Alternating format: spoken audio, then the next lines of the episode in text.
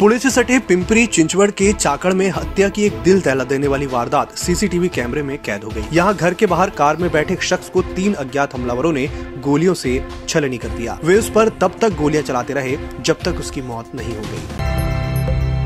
महाराष्ट्र में ओमिक्रॉन के बढ़ते खतरों को देखते हुए राज्य सरकार आज से नई पाबंदियाँ लगा सकती है। शाम से पहले इसकी गाइडलाइन जारी होने के कयास हैं। दरअसल सरकार क्रिसमस और नए साल पर जुटने वाली भीड़ को लेकर चिंतित है। इसको देखते हुए नाइट कर्फ्यू, सीमित संख्या में पार्टीज़ और वर्क प्लेस पर भीड़ न जुटाने के आदेश दिए जा सकते हैं। महाराष्ट्र के खाद्य एवं औषधि प्रशासन ने खाने के सामान को छपे हुए कागज़ में देने पर प्रतिबंध लगा दिया है। इस संबंध में जारी आदेश में कहा गया है कि छपे हुए कागज़ में खाने का कोई भी आइटम न बेचा जाए, क्योंकि इसकी स्याही सेहत के लिए बेहद खतरनाक है। 2016 से ही टीम इंडिया से बाहर चल रहे दिग्गज ऑफ़ स्पिनर हरभजन सिंह ने क्रिकेट के सभी फॉर्मेट से संन्यास ले लिया है। खबरों की माने तो वह आईपीएल की किसी फ्रेंचाइजी के सपोर्ट स्टाफ या कोच बन सकते हैं। बलिया में बीजेपी विधायक सुरेंद्र सिंह ने सपा सांसद जया बच्चन को नर्तकी कहा है। सुरेंद्र सिंह ने कहा कि पहले तो त्यागी, तपस्वी, साधक और साधु संत ही आशीर्वाद या शाप दिया करते थे, लेकिन अब नर्तकी भी शाप देने लगी है। यही कलयुग का असली स्वरूप है।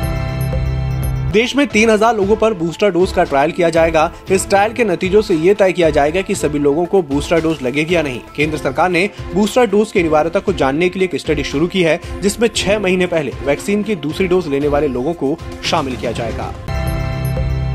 शेयर बाज़ार में आज हफ़्ते के आखिरी दिन गिरावट है। बॉम्बे स्टॉक एक्सचेंज का सेंसेक्स 202 पॉइंट गिरकर संतावन हज़ार एक सौ तेरह पर, जबकि नेशनल स्टॉक एक्सचेंज का निफ्टी उनहत्तर अंक टूटकर सत्रह हज़ार तीन पर बंद हुआ।